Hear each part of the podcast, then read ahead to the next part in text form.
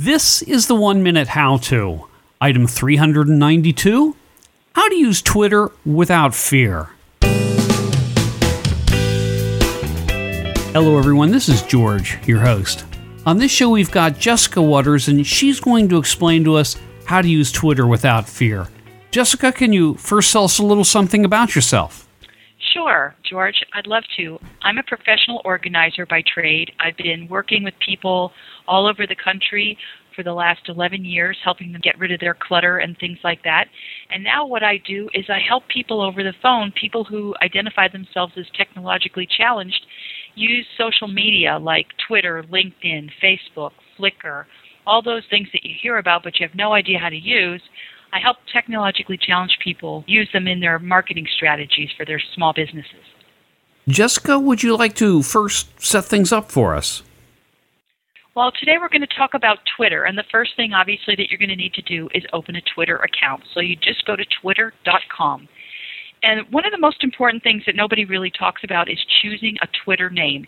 It doesn't really matter what you name yourself, but I'm going to strongly, strongly recommend that you use the fewest amount of letters as possible, because when you start tweeting back and forth to people, it makes a difference how long your name is. If you have a long email, it doesn't make any difference at all. But if you have a long Twitter name, it uses up the capacity for people in their responses to you. Okay, if you're ready, then you've got 60 seconds. Okay.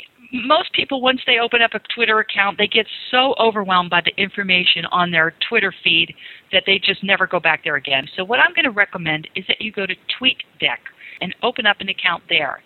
And basically what that is it's just a way to manage your Twitter followers, the people that you're following and the people that are following you. And the reason it's much more convenient, much easier to manage, is that it's in columns. So you have 10 columns. You can make a search, or you can just create a name. Like, I live in Western Massachusetts, so one of my columns is called Western Mass. But you can make it about anything you want. And then you use a search, and you start looking for people. And when you find people that you like and have interesting conversations with, you can follow them. And that means that whenever they tweet something, it'll show up in your feed. So it's not a lot of information, but even just to get you started, that's going to make a huge difference in your Twitter experience. Now, my guess is that using Twitter is really more useful for people who have cell phones that can do texting as opposed to just doing it on the computer. Would that be correct? Actually not. I hardly ever use Twitter on my phone. I know a lot of people who have smartphone-enabled phones really enjoy using Twitter on their phone. I'm a very technologically minded person, but I'm not that connected. I don't really want all that information, so I use TweetDeck on my computer.